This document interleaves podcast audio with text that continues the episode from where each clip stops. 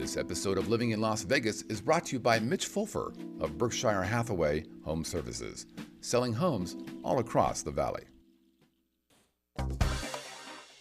Hmm, interesting. Living in Las Vegas starts now. Yes, it does.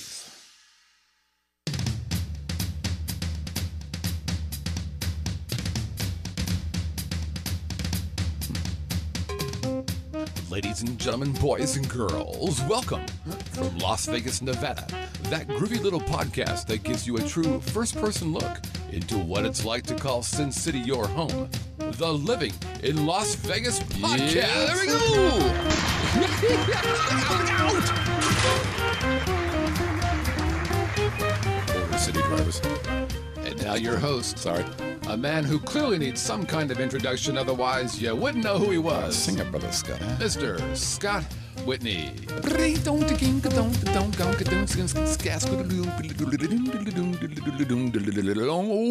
Welcome, everybody, to the Living in Las Vegas podcast here on the Vegas Video Network.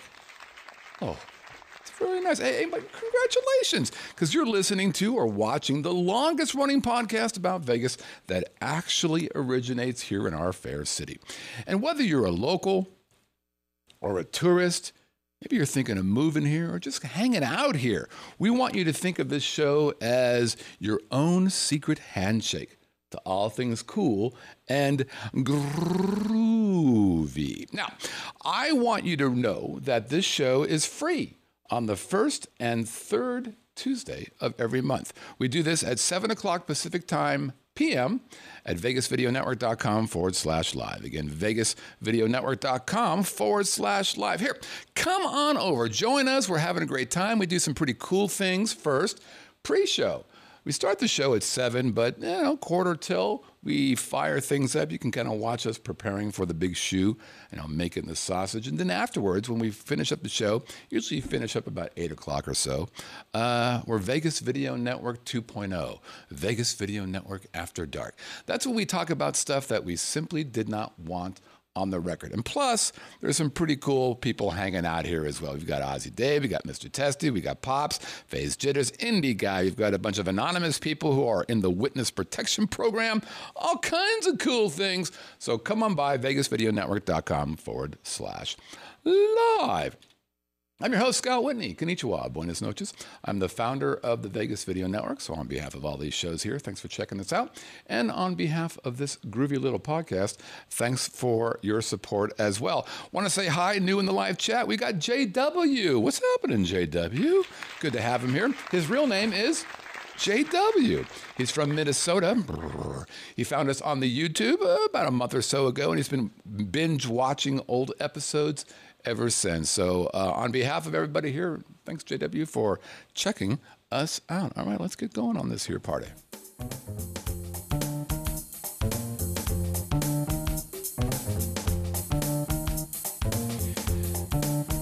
So here's the the premise for the day.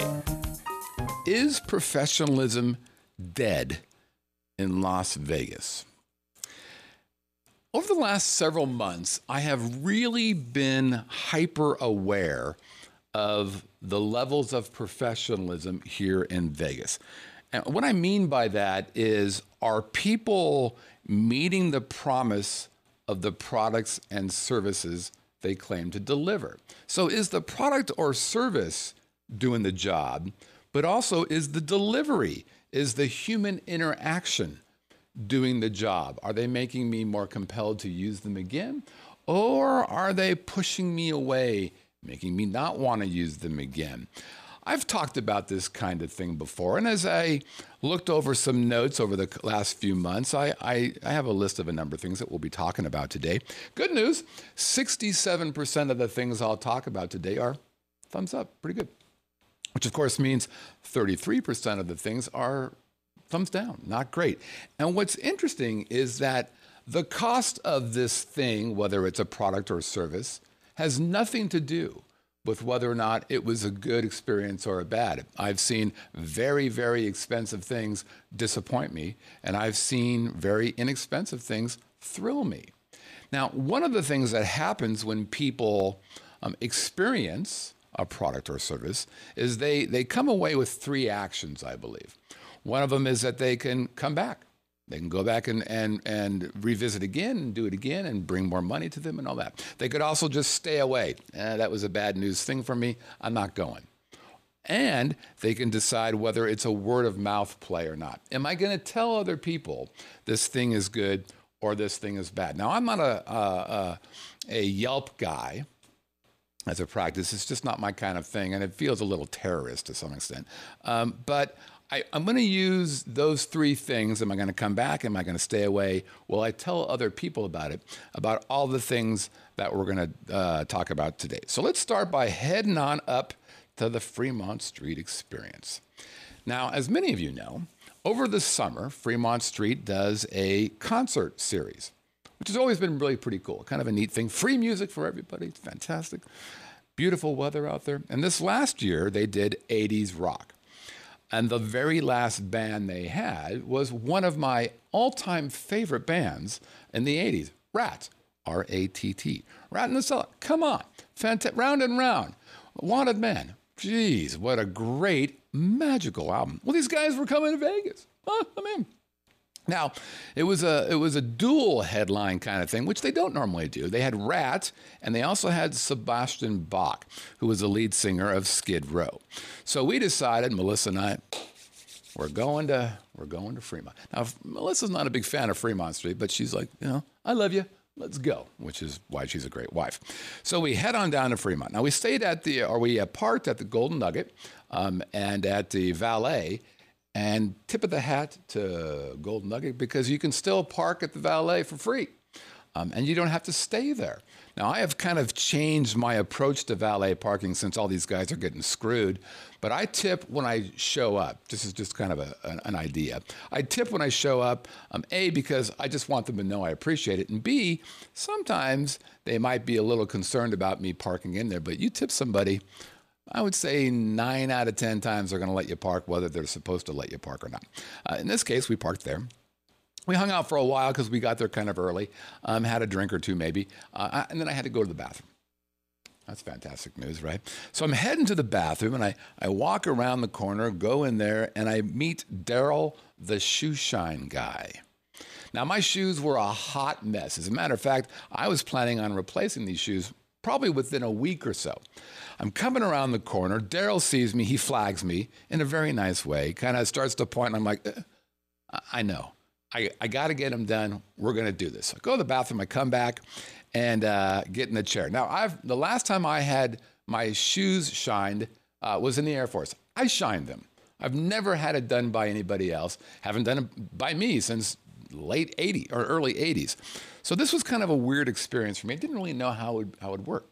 So I sit on the chair, and this guy comes at it, and my God, who knew somebody could be so magical at shining shoes? This guy was amazing. And what I loved about it is he took pride in the work he was doing. It was fun to watch this guy get at it. Now, he put on, I don't know, 15 layers. It was just fantastic to watch this guy go. Uh, and he turned shoes that I was going to replace to shoes that I'll keep for, I don't know, for another year. Now, guess how much that cost? How much does it cost to get a fantastic shoe shine in Vegas? $6. That was it. Six bucks. So uh, I uh, started talking to him about the business of shining shoes. I'm always curious about how stuff works. And uh, I learned quite a bit about it. Now, you know, when you're in a nice restaurant, typically a nice restaurant, and you walk into the bathroom and there's that bathroom attendant who's got, you know, he's got the towel for you and the mouthwash and the gum and the, you know that guy? Okay. So that business, the way that business runs basically, is there's a company who leases out, if you will, the bathroom, and then that company puts an attendant there. And then there's a rev share, right? The money comes in, and the casino gets part of that, or the restaurant gets part of it, and then the company gets part of it, and then the attendant gets some part. I don't know what the, the breakdown is, but that's kind of how it works. So the shoe shine business is the same thing. Casino has the uh, the area, the section, and a company takes a bit of that business, and then or takes the business, leases that rooms or that space, and then puts a shoe shine guy in there. So I'm talking to to Daryl about his experience as shoe shining. How long have you been doing this, Daryl? Oh, a couple decades. Holy Christ! Where did you start? Um, I started at Aria. Really is now. If I worked at Aria as a shoe shine guy, how much money can somebody make doing that? And he said $800 a day. $800 a day shining shoe. Now, I'm no math wizard, but I did the math $800 a day if I work five days a week. That's $4,000 a week. If I work 50 weeks a year, that's $200,000 shining shoes. Remember when people used to say that you could make six figures in Vegas? I think if you're a shoe shiner in Aria, you can make six figures in Vegas. You could be a valet guy. That's not there anymore. Used to be the guy who would call the cabs. That's not there anymore. But maybe the shoe shine guy is. Now, how much were they charging at, at Aria? $6? Pshaw. It's $14. That's how much it costs for a shoe shine. Now, I asked him, what, I'm, I'm confused. Why wouldn't you be at Aria charging $14 instead of Golden, uh, golden Nugget charging 6 he was a really interesting response. He goes, I really like the people who come to the Golden Nugget. They're a nicer group of people. The clientele is nicer. Now, I, I heard that as him saying, not saying, oh, the people over there are douchey. But he really likes what he does. He likes the people he works with. And he was funny too. As we were wrapping up, he said, we were talking about golf. I think the Masters were on or something. And he said, My problem with golfing is I stand too close to the ball after I hit it. awesome. So uh, we get the shoe shine, feeling pretty good about that. What does he pay for the space is coming from uh, the live chat. I don't know. I didn't want to ask them that kind of thing. I didn't want to pry too much. I was just kind of curious about, you know, what somebody could make. And by the way, I didn't say, how much did you make at Aria? I said, if I were a shoe shine guy at Aria, how much could I make? Which is not a threatening question. So after I had my shiny shoes, let's head out there into Fremont Street and watch some and listen to some rock and roll, some 80s rock. So Ratt starts at 9 o'clock and Sebastian Bach starts at 8. Now, again, this is a dual headliner thing, but they're actually on two different stages. So Ratt was on the 3rd Street stage. That's the stage between the D and Four Queens. It's considered the headlining stage, I guess you would say. And Bach was on the 1st Street stage. So we headed over to the 1st Street stage first at 8 o'clock. Got there about 10 minutes before probably, I don't know, about 2,000 people. They're a good crowd, people in pretty good spirits. Uh, a lot of Skid Row shirts on there. Um, eight o'clock comes along, and do they start the concert? No. It's the Viva Vision at the hour. Viva Vision plays in that big uh, canopy deal. And they played Green Day. Made sense. Green Day, rock, kind of grungy, getting ready for, for Sebastian Bach. Perfect. Makes sense. That thing gets done. Viva Vision gets done at about 8.10, and then boom! Sebastian Bach hits the stage, and he was not screwing around, man. You know, he's sure he's gained a few pounds, but you wouldn't know it other than he's heavier. But man, he got out there and he's running around on the stage, and he, he's taking his mic and he's swinging it around like this. It was yeah, yeah. And it's funny because his band members are all kind of backing off. I guess he does this quite a bit. He did it on the, during the show.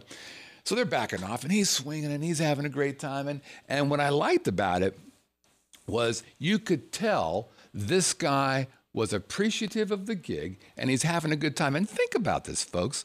This is a guy who, at one time, I'm sure played in front of 15,000 people, and same with Ratt. And now they're playing in front of two. Now, you know, for most of us band folks, 2,000 people would be a pretty good group to, to be in front of. But after you've done 15,000, uh, going to two might be hard. You know, that's one of the things, by the way, that's I think magic about Chris Phillips, Zowie Bowie. I've seen him play in front of five people, literally, and 5,000. And if you just watched him on the stage, you would never know that he's playing in front of five or 5,000. He has the exact same energy. By the way, he is the quintessential entertainer in Las Vegas. So, anyways, I'm watching this guy, and even he had a technical problem. Uh, Bach did, actually, they both did, where they were getting feedback. Now, I will tell you this that the Fremont Street folks have been doing concerts there for a very long time, and there really is no excuse for having feedback for a band. But instead of pissing and moaning, throwing his arms up, throwing down the mic. Doing, he just moved so he wouldn't have feedback anymore. Super, super professional. But the one thing that's super important to me, oh, I should add that with when it comes to Skid Row, and Sebastian. I, I, know one song, and it's a power ballad that you know every rock band in the '80s had to do, and I, I don't even know the name, but he played that. He played it like the second song. Smart. We stayed for five songs. I didn't know four of them, but I hung out because it was just really good.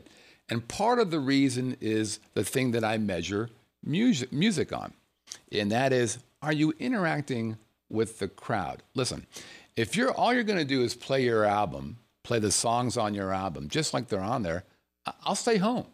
It's a controlled environment. The weather is perfect. I can easily have a snack or a drink, and I don't have to put up with drunk people pouring shit on my newly shined shoes. So if I'm going to come and watch you play, I want you to acknowledge that we're here and have some fun with it. Show me you've got some spirit, man. And he did that. Bach got out there and he and it wasn't just a hey Vegas. He was looking at stuff, commenting on things that were happening. It was fantastic. And he was doing it after every song. So you could tell he was interacting and he was having a good time. I loved it. So after about five or so shows, we headed on over uh, to Ratt. Now, prior to going there for this concert, I had seen a video of Stephen Pearcy, who's the lead singer for Ratt, uh, about a week before. He was in Connecticut, Poughkeepsie, I don't know where he was. Um, and the video was troublesome. if you are uh, Fremont Street or somebody hiring Ratt. He was wasted off his feet, so much so he could not stand. He was sitting on the drum riser, mic in hand, kind of weaving back and forth. And I think they were doing either round around or wanted man. I forget which one. Didn't matter because I don't think he knew. Uh, lyrically, eh, give or take, couldn't really tell, maybe 50% right. Uh, tune wise, uh, eh, didn't really care about that. The the timbre and the meter and the the, the rhythm of the song, eh, a suggestion. It was bad. I saw that video and thought, man, if I'm Fremont Street, I am freaked out. If this guy pulls that crap here, uh, he's going to get killed. so I was kind of curious to see how this guy goes. And it kind of disappointed because they were probably one of my favorite bands in the 80s. They were fantastic. So we head on over to the Third Street stage. Nine o'clock starts, and of course, Viva Vision. Now, here's the other feedback to Fremont Street. For their Viva Vision thing, 10 minutes, they played Imagine Dragon. Now, I'm not sure if you know who Imagine Dragon is. They're a local Las Vegas act. I saw them at Life is Beautiful, the very first Life is Beautiful concert here, and they were they were good. They had lots of drums and it was kind of fun. But apparently, they licensed the sleepy set of Imagine Dragon because it was just the sleepiest mellow music right before Ratt. And so all of us are looking around going, What "The fuck is this?" Well, you're, you're bringing the party down. What are you doing? So here's a tip. If you've got a rock band playing, maybe play rock just before they actually come on the stage. All right, so 9:10, they're done with the uh, the Viva Vision, and we got Ratt. Now, 9:15, nope. 9:20, nope. 9:25, we're ready. Nope, sorry. 9:30, these bastards finally decide to show up. Now. I have a real issue with that. I consider it a lack of respect. Two ways. First of all, you're not respecting my time. I come here, I expect you to show up at a certain time, hit the stage at a certain time. But it's also a lack of respect for yourself. Look, you're a professional. I expect you to show up. You know, what happens if a lawyer doesn't show up in court on time? He gets the shit reamed out of him. I can't ream you out. But man, that's some bullshit not showing up on time. Um, the other thing that uh, I've heard sometimes from bands is, yeah, it's free. What do you want? It's not free. What are you talking about? You're getting paid. If you're that guy uh, playing at Fremont Street, that's a five figure deal without question. So you're making five figures. Now, why would Fremont Street Experience pay you five figures? Oh, that's right, because they represent all the casinos on Fremont Street. And those casinos, which pay Fremont Street to be a part of the Fremont Street Experience, expect them to draw traffic. Why? So people spend money. So I'm spending money that I otherwise wouldn't spend on something on Fremont, gambling, eating, drinking, so I can watch you. So actually, it does cost me money. So if you're going to come out and do a show, fucking show up on time, okay? All right, let's move forward. So they come out and they open with uh, Round and Round. It's a great song, except for the fact that it just completely lacked energy. And it was also muddy. It sounded kind of muddy. I wasn't sure if that's a mixing issue on Fremont's part, but it just kind of seemed it's a little slower than the normal speed. Uh, and normally, when you play live, you, you speed things up because of the energy. So it was a little sluggish, lacked energy. It was the we're going to mail it in kind of vibe. So I was really, really disappointed. But at least they started with a song I knew. That was good. Second song, never heard of it. Third song, never heard of it. The whole time, song, song, song. No acknowledgement at all of the band or of the uh, crowd. After the third song, he finally, Stephen, decided to acknowledge, hey, Vegas. And uh, that was about it. Then he went into the fourth song, didn't know what that was either. My God, play the hits, kids. That's why we're paying you five figures. Not to play your favorite song, you should be playing our favorite song. So we left. We headed back to Golden uh, Nugget and uh, went into the Rush Lounge, which is a cool little circular lounge, uh, kind of in the middle of Golden Nugget. And there was a cover band there, just a everyday cover band. I would say the average age of the people in that band were probably late 40s, early 50s. So they weren't young spring chicken type folks. Uh, but guess what? They had more energy than Ratt did. Ratt, five figures. Uh, cover band and Rush, three figures. Five figures, three figures. More energy, Rush Lounge Band. Come on, what the, what's going on? So come back, stay away, word of mouth. I will absolutely come back to see uh, Sebastian Bach. I don't know half his songs, but he was fun. By the way, he does a lot of radio, so he's he's a bantery kind of uh, David Lee Roth esque kind of guy. So he did very well in that environment. So I'd go see him again. I would absolutely see Daryl the Shoeshine guy again because he was amazing, and the, the cover band at the Rush Lounge are a lot of fun. Who am I going to stay away from? Ratt. And I will tell you, if they're still touring and they're coming to your town, don't do it. Don't do it. Run away. It's not worth it. Word of mouth. Who would I talk about? I will talk about Daryl. I'll talk about Sebastian Bach, and I'm going to tell people not go to not to see Ratt because it's a, it's a real letdown. All right, let's move to the Palms. The new and improved Palms. New and improved. What do you mean, Scott? Well, they were bought by Station Casino is what we call them, but uh, Red Rock Resorts is actually the name of the company now, as I recall. They are spending, get this, $620 million. $620 million to renovate Palms. To give you an idea how much money that is, Station Casino also built Aliante Casino. Many of you might remember we used to live up there. They paid $660 million to build Aliante from dirt to casino. 620 for upgrades, renovations, 660 for a whole new hotel and casino. By the way, Red Rock Resort, which is one of the nicest resorts arguably in the world, uh, a billion dollars. So two thirds of the cost to build Red Rock, they're spending on renovations at Palms. Pretty cool, pretty uh, impressive. Now, there are two things, two properties within the new Palms that had my attention. One of them is called the Unknown Bar, and the other one is called Scotch 80. Unknown Bar is a bar.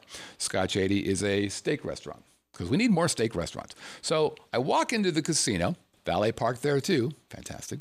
Uh, looked around for signs and saw that the the uh, Scotch 80 restaurant was to the left. Now, the unknown bar was directly in front of me. I'll talk about that in a second. So I go over to Scotch 80, just wanted to kind of see what was going on there. And as I walk up there, you approach a reception. You got to go up a couple steps, and there's a wide reception area. Two girls up there, two ladies up there, early 20s. They, they, look like. So I go up there. I'm kind of excited. I've heard really good things about this, some good reviews from all the ED people around here. So I smile. Hey, uh, like to know a little bit about the place and where the bar is. And she didn't smile. This woman didn't smile at all. How does somebody smile at you and you just don't instinctively smile back? So I smiled. Now, I smiled at her, asked her the question. She just kind of looked at me with the dead shark eyes. And then I held my smile because I wanted to see if I could get her to smile. And she kind of did. It was uh, begrudgingly, she smiled. And then she begrudgingly told me that the bar is right around there. Okay, it was a very much too cool for the room, and that was the initial uh, impact I had. Is oh yeah, we're Scotch 80. we're spending lots of money here, and we've got fancy people coming here. Uh, we're too cool for you. Like, oh dude, that's that's not a good move for me. So I'm like, well, okay, we're not going to do that. So I moved back, going towards the center of the casino. I called Melissa and said, hey, I'll meet you at the Shark Bar, which is the unknown uh, bar. It's called the Shark. I call it the Shark Bar because there's a picture of it, or I'll show you a picture of it. There is this shark. Do I have it? Oh, I didn't put that up there. Three sections of one shark that's kind of split. So there's a lucite cube, a lucite cube, and there's a shark going across there. So I call it the shark bar. So I go there, and again, it's right in front of the main entrance of the casino. I walk around the bar once just to get a good look at the shark, sit down, and I wait. For 10 minutes, I waited for service. 10 minutes. This is in the middle, uh, you know, it's like 5 o'clock in the afternoon. It wasn't busy. 10 minutes I waited. Now, the bartender gal, uh, who was uh, two chairs away from me, the whole time was talking to three other guys, just having the best time. Didn't talk to me at all. 10 minutes into it, she comes to me and she goes, Hey, did the other bartender work uh, serve you? Nope. Uh, can I have a, a drink menu? So she begrudgingly gives me a drink menu, and I wait again. So as I'm waiting, I'm, I'm looking at this menu, $18 a drink. Now, those are strip prices. And I know a lot of people don't like that pricing. I know Pops, for example, in the live chat, hates that for a price for a drink. I get it. But there is something to be said for a very, very well made cocktail um, in a very, very cool place. I get spending $18, but not for an off strip property. And as I was looking through the drink menu, there was nothing special there.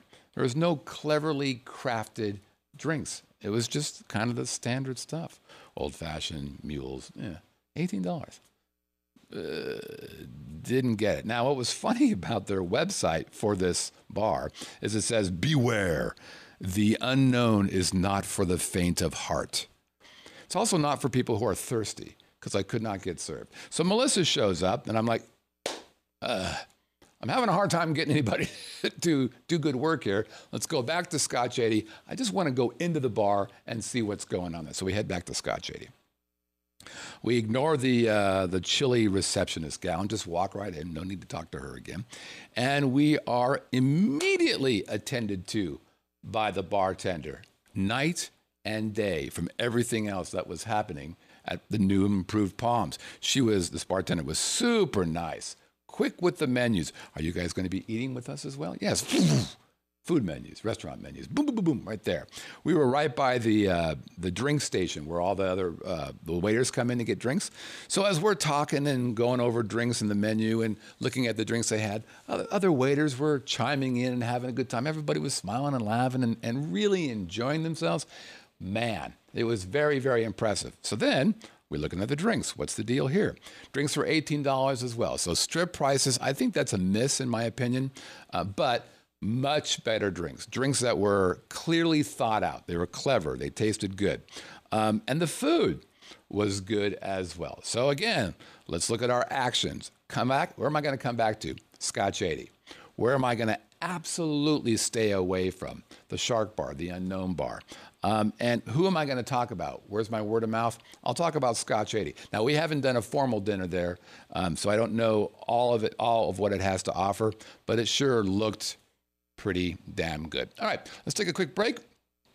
Give me a minute to talk about my good friend Mitch Fulfer over at Berkshire Hathaway Home Services. Remember, folks, 80% it's been reported that 80% of all the realtors here in Las Vegas have never bought or sold a single home. Meanwhile, Mitch, 17 years of experience here in Vegas. Uh, the guy knows his stuff. He helped us sell our first home in less than an hour negotiated really well for the home that we're in now. Super happy with that. Um, you got to go to his site, mitchfulfer.com. It's Mitch, F U L F E R.com. Whether you're buying or selling, this is the guy to work with. And I'm telling you, I wouldn't tell you that unless I believed it. He's the man. And he's also just a really, really nice guy. All right. Let's take a sideways move just for a second. I want to talk about resort fees, which we've talked about ad nauseum on the show, and I get that, but I just want to bring this up. First, uh, uh, parking fees, real fast. I'm going to bring that up as well. well. We all know what parking fees are. Parking fees are simply greed. That's it. The product they had to offer wasn't working, so they had to figure out what they can do, and they charge for parking. It's bullshit. We all know that. Um, and I forget which property it was. They said, "Oh yeah, we did an experiment," and they didn't really care. No one, really, no one knew about your experiment. You lying bastards. There is two places that I do want to mention really quickly about parking fees. It's the Venetian and Palazzo. Free parking, free valet. Boom. Always been that way. Pretty fantastic. Wynn Encore. They've changed, so it's now free parking and valet if you spend $50 or uh, if you're staying there. So that's pretty easy at, at Wynn. Um, Tropicana went the other way. They're now charging for parking, partly because all the people who were going to Wynn or to MGM things primarily T-Mobile, uh, were parking at Tropicana, and they're like, "Well, we've had enough of this." So now they're charging for that, but they also give you a ten dollar voucher for drinks or whatever. So it's it's not terrible. Well, let's talk about resort fees. And let's do something that we've not done on this show before. Let's concede that there is value for what they're charging up to $45 a night for. That's right, Venetian and Palazzo charge $45 a night for resort fees. MGM and Caesars uh, up to high 30s, $39. But let's concede.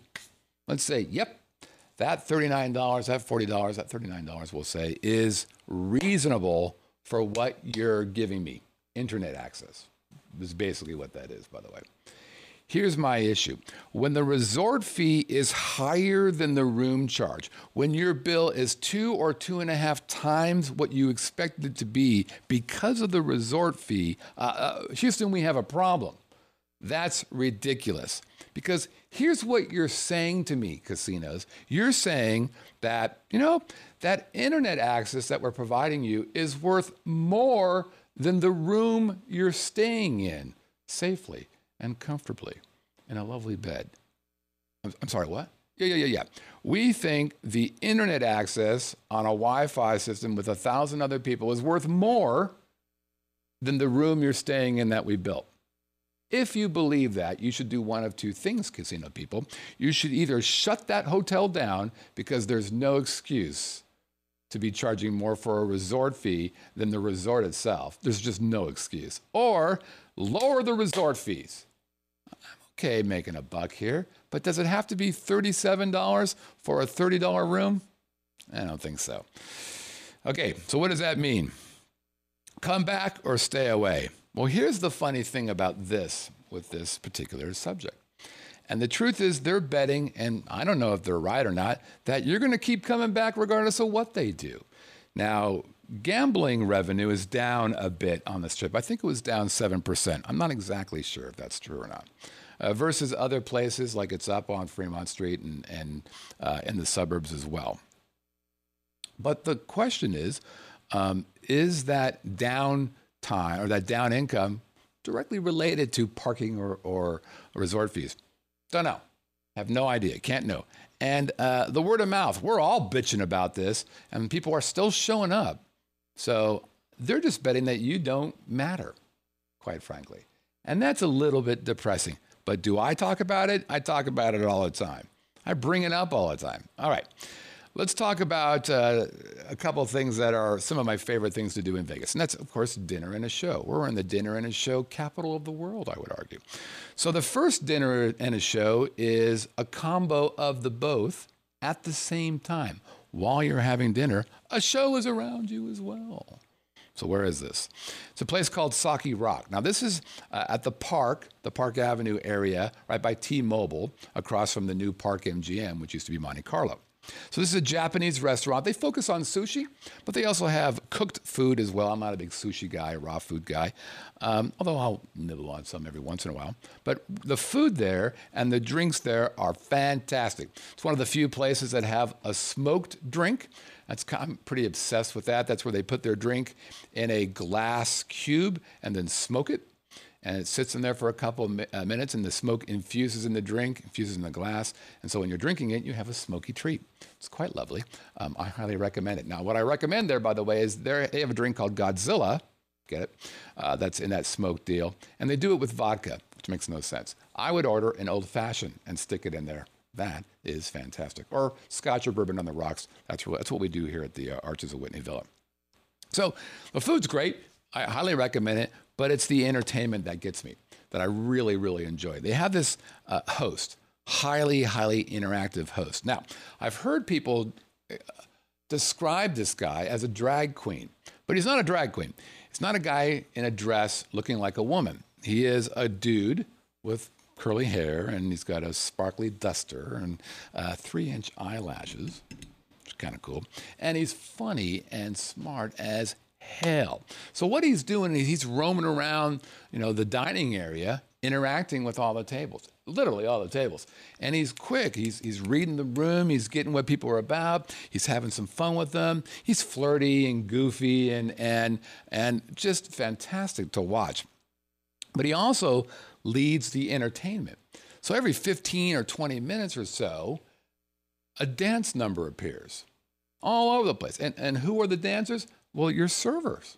All the servers stop, poof, they head off and they and they start doing their, their dance. And so all the servers are dancing and they're in the aisles and they're on the bar and they're over on the little stage over there and audience interaction. You bet they're pulling people from the crowd and they're dancing it well. It is a hoot. A hoot. People love this stuff, which is why, you know, in the beginning it wasn't that busy. It's getting pretty busy now. Now, they also do a lot of sake bombs there, which makes sense. Japanese restaurant, no. And the and the MC, the host, uh, runs the sake bomb thing, event, if you will. So first of all, what's a sake bomb? Just a reminder: imagine a beer, a pint of beer about halfway full of beer. And then on top of it are two chopsticks. On top of the two chopsticks is a shot glass with sake. And then what you do is you pound the table, the chopsticks open up, the shot glass falls in the beer, mixes all up, and then you shoot it. That's a sake bomb. It's a horrible drink. Would never do it, but eh, a lot of people do. So what ends up happening is usually a table buys a round of sake bombs for the table. Everybody tends to do it within the table. So it's this MC who runs that. So he comes in there, he makes sure everybody's set up right, all the glasses, all the shot glasses are on all the pints. Um, and then he tells everybody, I think they, they say sake rock, sake rock, and everybody else yells bomb, bomb, bomb, or something like that. I don't know what it is. And then they all pound it. Now, here's what's interesting about this guy. I've seen him do this five times, six times a night, and he's drinking a sake bomb with everybody else. So Ready for table number one? Sake bomb, sake bomb, boom, one drink. Table number two, sake bomb, boom, sake bomb, boom. Five, six drinks a night that I've seen him. This guy probably works from five till, I don't know, two, and he's drinking his head off. And you would never know it. I've never seen anybody drink so much and not look drunk. Frankie Moreno might be one guy who did that. But it's unbelievable. I mean, clearly, this guy has the greatest job in the world and the job most likely to kill him uh, anytime soon. So come back, stay away. So we go to this place before every Vegas Knights game. This is our place, Vegas Golden Knights, we're there. When we bring friends in town, we tend to bring them to Sake Rok because it's kind of fun, it's kind of cool. Um, word of mouth, I talk about this place all the time. But I will say this this is not a great place to go if you're meeting up with somebody um, who you haven't seen in a long time and you want to catch up because it's loud in there. Actually, the best thing that they could do, I think, is during the downtime when the guys just kind of roaming around, they should back the music. It's DJ, back the music off a little bit so you can talk. But when the entertainment's coming, fire that music back up. That's fine. But give us a chance to talk otherwise. Uh, but it's a great place. Highly recommend it. Okay. And then finally, for this, I'm going to tell you about my new favorite dinner show nightcap place. We just discovered this this weekend. A little surprised by it. But this combo is is just terrific in my view. So we're at the Cosmopolitan, the fantastic Cosmopolitan. So let's start with dinner.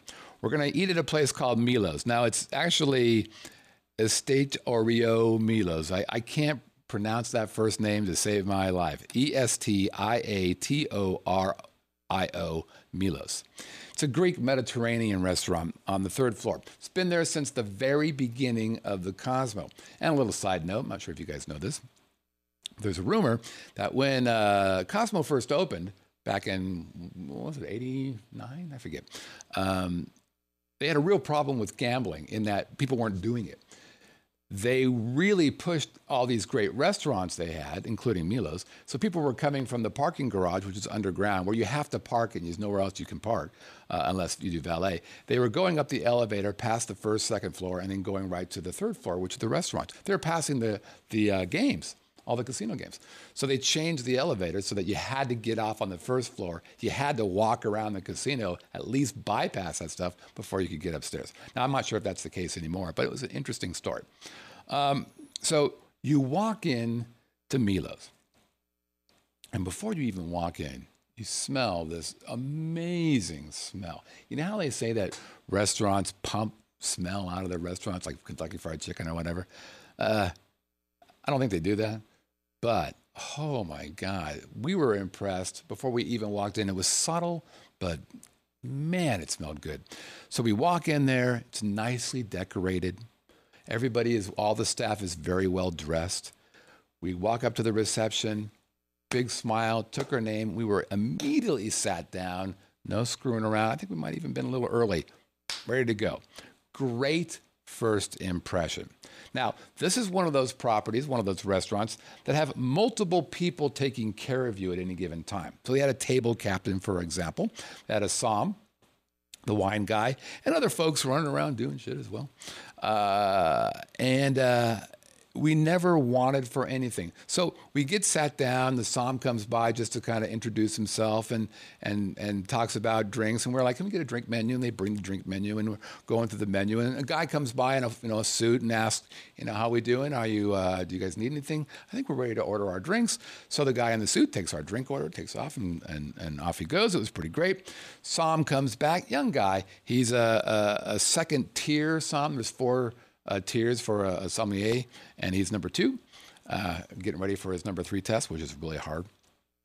He's talking about wines and really knows it. God, I'm really fascinated by by folks who are in that business who are Soms. I'm actually reading a book now called Cork Dork about uh, that world.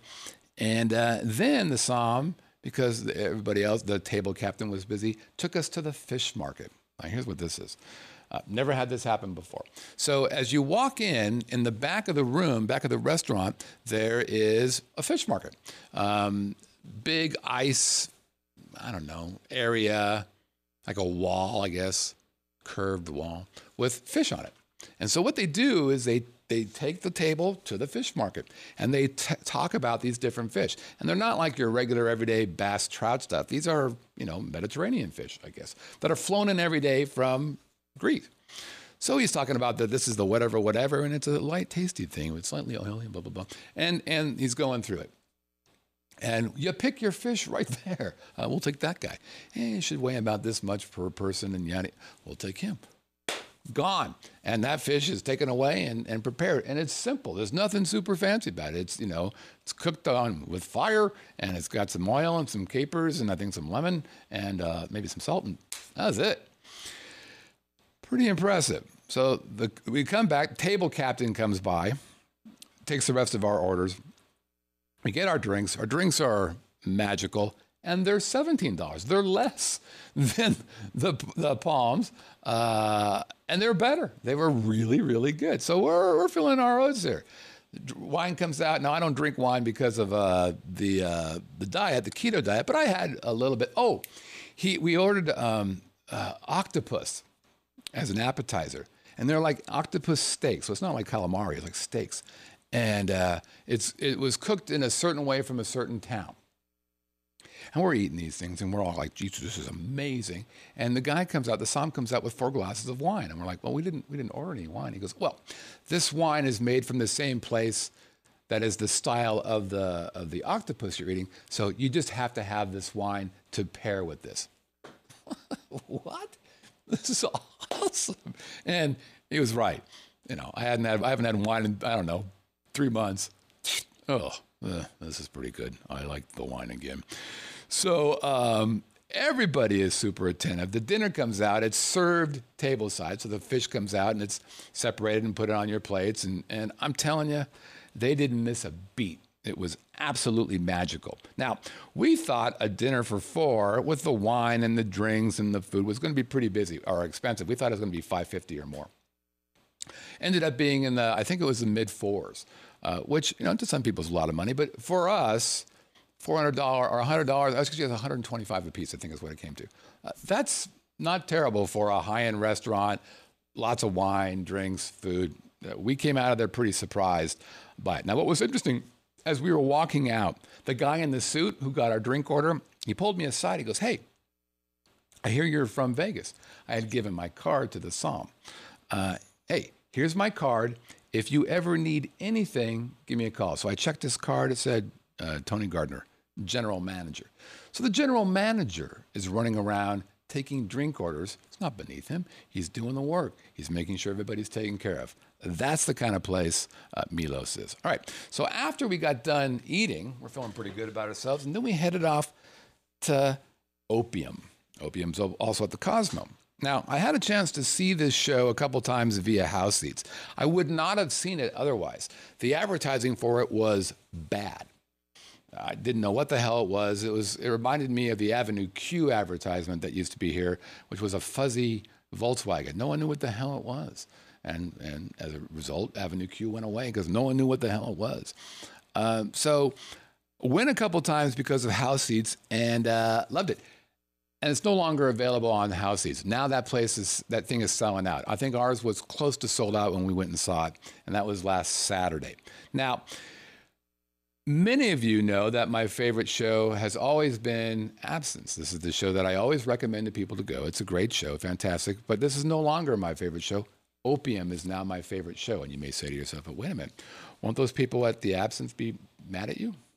First of all, they don't care. But B, it's the same company who uh, created Absinthe, a company called Spiegelworld. They also created Opium. So I'm still in the family, kids. This thing is fantastic. It is significantly raunchier than Absinthe.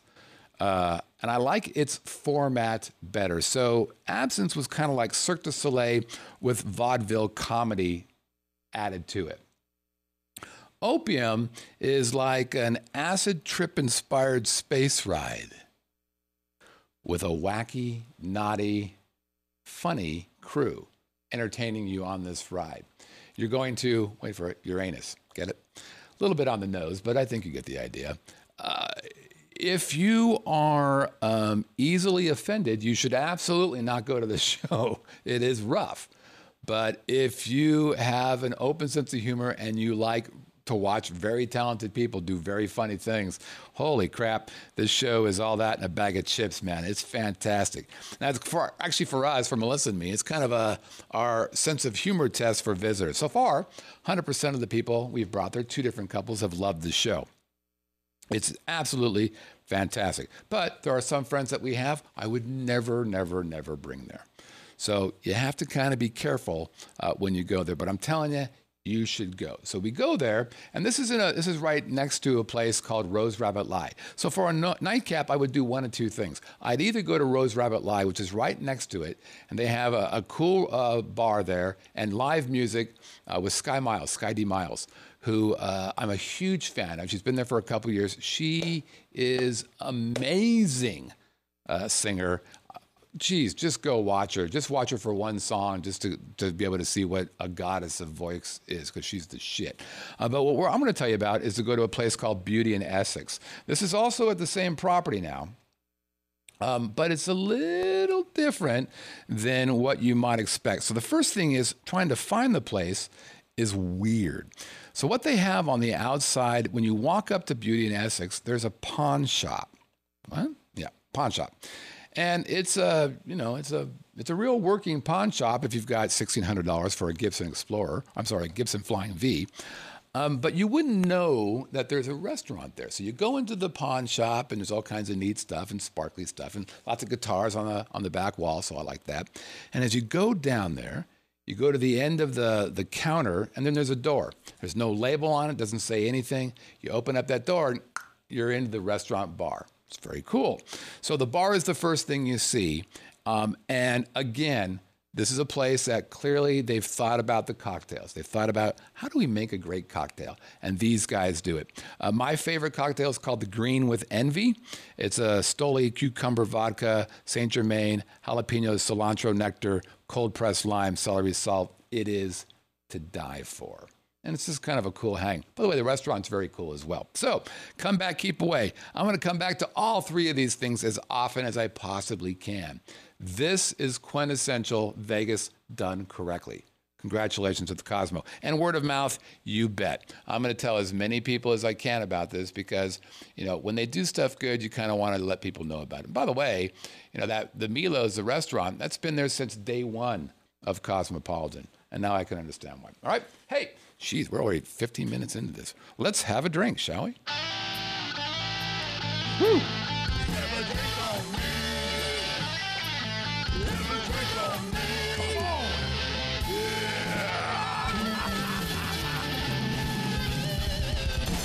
All right, it's time for Have a Drink on Me. It's part of the show where I show you a picture of a bar or a speakeasy or a lounge, and you guess where it is. But this is brought to you by our good friends over at Las Vegas for Beginners. Hey, it's your go to site for all things about going to Vegas. Their website has hundreds of ideas for you laid out in an easy to find manner.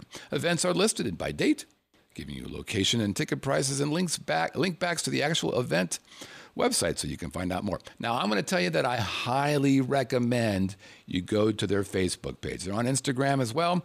Their Facebook page is all that in a bag of chips. It's one of the few Vegas Facebook pages where there's not a lot of people backbiting and pissing and moaning.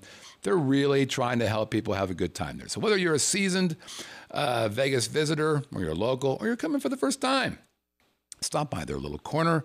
You'll be glad you did, helping you make your next trip to Las Vegas the best trip ever. Now, if you are in fact interested in playing this here game, Have a Drink, you're going to send your guest to have a drink at vegasvideonetwork.com. Again, have a drink at vegasvideonetwork.com. There's a number of chances to get an entry to win. Five, as a matter of fact. So one of them is you send in a correct answer to have a drink at Vegas Video Network. And we do, we put your name in a hat. If you submit an entry and you're in the live chat, while this segment is running, there's your second entry into the hat. Hey, guess what? If you send in a video or photo guess, we're going to give you another entry. If you are the very first correct answer, that's another entry. Or if you do an intro video for the whole show, you get another entry. That's five opportunities to get in for every Have a Drink on Me deal. Now, what can they win? All kinds of cool stuff. A, you can win a drink on me, which is why we named it Have a Drink on Me. So I'll buy you a drink and it won't be a Dasani or whatever it is. I'll buy you a drink at a bar. How's that? On the strip? Sure, what the hell? Uh, let's stay away from palms. Wanna? Or you can get yourself a Vegas Video Network visor. Comes in black, like my heart. Highly recommended. Or music. Music soothes the savage beast. You can have one of my Christmas CDs, Christmas Acoustic or Christmas Acoustic 2. The Christmas time is only, what, a month or so away. Or get Jazzathon. Now, you know, there is something special about all of these things, I think, but one of the most specialist things is that this bad boy here, this visor, you put this visor on your head because you're a winner. You take yourself a picture and you send it to me. You're like, hey, Scott, I wanted to send this picture to you. I'm like, why? Oh, because I know what I'll be. I'll be a part of the galaxy of God. There's Debbie and then there's Gregor and Bill, Mr. Testy and Steve and Michael and Robert and Rosie and there's Scott and Michael and wait, there's more. There is a on Biggie and Bob and then Alan and Aaron who are nudist and Bob, Bob's wife and Danny and Shan, not Chan. There's Craig who is a big fan and Glenn and Jimmy and Rob Ken and Stuart, who's in Russia, and Christina, whose all babies are because of my music, and Don and Jackie is there as well. But wait, there's Mike and Pops and Sammy and Carol and a dog and Chris, Dad, Scott, Wayne, and of course there's Brett. Alrighty. La la la la la la la. Bigger and bigger. Okay, 14 out of 15 correct answers this week. And here is last week's Have a Drink on Me. There it is. And the uh, answer is Addison's Lounge. Addison's Lounge. Addison's Lounge at the Rampart, the beautiful Rampart Casino out in the Summerlin area. Okay, let's see what we got going here.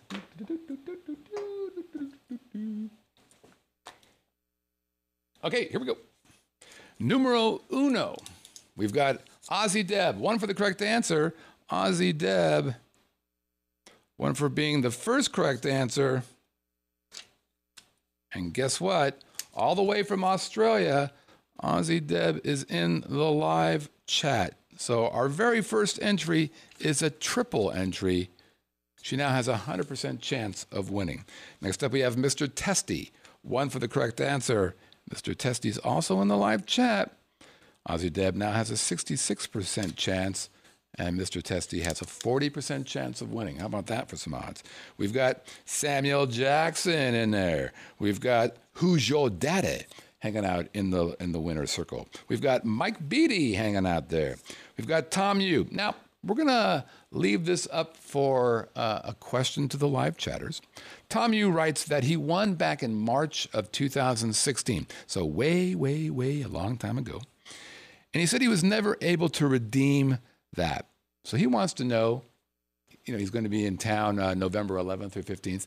Uh, can he redeem this two and a half year Haddam next week? I'm going to leave it to the live chat. Live chat, you let me know whether you think Tom should be allowed to redeem a two and a half year old tardy Haddam. You say yes, he's in. You say no, I'm going to have to say no.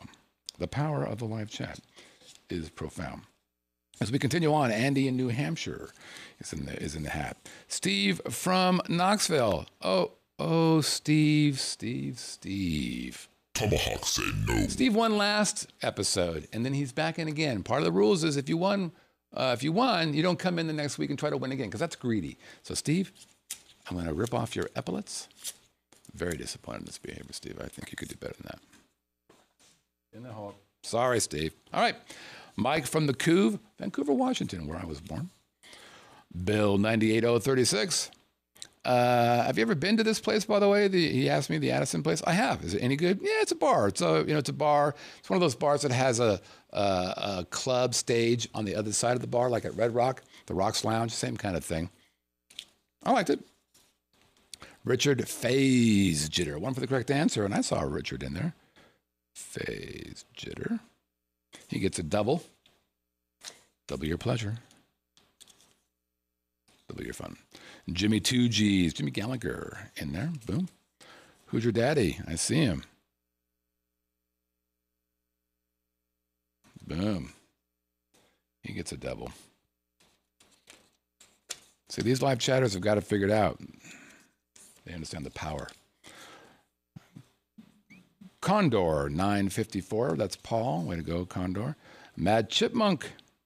I just saw him in there too. In the live chat, I should say. One for the correct answer, one for being in the live chat. I'd say the majority of people are getting doubles or triples. It's pretty cool. And then finally, we've got you know him, you love him, the Spielberg of our little town. Let's look at Pops. Here's Pops. Tell you what, that's Scott Whitney. He's on a roll. He's been out there in Summerlin. This week's correct Haddam answer is Addison's Lounge at the Rampart. If you've never been to the Rampart, Lord, you gotta go. It's small. The casino is completely round. The pit's right in the middle, and all the slot machines are arranged like a big donut around the outer walls and around the outer walkway. It is so much fun for a slot player because you can continually move around the room and just you never remember where you came in until you see the security guard go, oh yeah, there's the entrance. I've passed it three times already. Fun place, Scott. This is, I don't know how many times in a row You're getting a thumbs up, man. You on a roll. See ya. Okay, Pops, one for the correct answer. Pops, one for being in the live chat. Pops, one for the live chat or for uh, the uh, video entry. It looks like, according to the live chat, they want me to let Tom take advantage of his two and a half year old hat and win, but we require that he wears a party hat and a G string. It's an excellent idea, live chatters. That's why you are who you are today. All right, let's see who wins.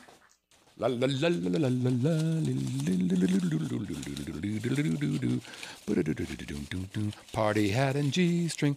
Tom, I hope you're comfortable with that. All right, we got a winner. And the winner is Mr. Testy, a previous winner. Congratulations. He was a double, and that and he was actually the second entry. Way to go, Mr. Testy. You win a drink on me, a Vegas Video Network advisor, or one of our CDs. Congratulations. All right, let's look at this week's Have a Drink upon moi. Boink. Here it is. And here are your hints. Hint number one this bar is named after the original name of the casino it is in. This bar is named after the original name of the casino it is in. Hint number two I don't think it's associated with the Casa de Panqueque. I don't think it's associated with the Casa de Panqueque. That's Spanish. P A N Q U E Q U E S. And hit number three, it could be named after an entity in more than one country. It could be named after an entity in more than one country. If you know the name of this bar, send your guess to have a drink at vegasvideonetwork.com. Again, have a drink at vegasvideonetwork.com. All right. Thanks, everybody. Hey, a couple ways you can reach out to us. If you want to, you can send an email to honorq at livinginlv.com. Honor and Q, livinginlv.com. I'd recommend you do that, by the way. You can send us a voicemail. Just head to our website, click a little tab, and you'll be able to do that. We're on all the social media. We're kind of spending a bit more time on Instagram if you're into that. We're on iTunes. Give us five stars if you're checking this out on iTunes. We're on YouTube, where JW found us. Give us a thumbs up, share us. We're on Roku. Over, I think we're coming 80,000 people have installed us now. Stitcher, TuneIn, Spotify, Chromecast, Apple, Google Fire TV, Google Play, and of course the Vegas Video Network website. That's it, guys. We'll see you guys next time on the Living in Las Vegas podcast. Take care, everybody.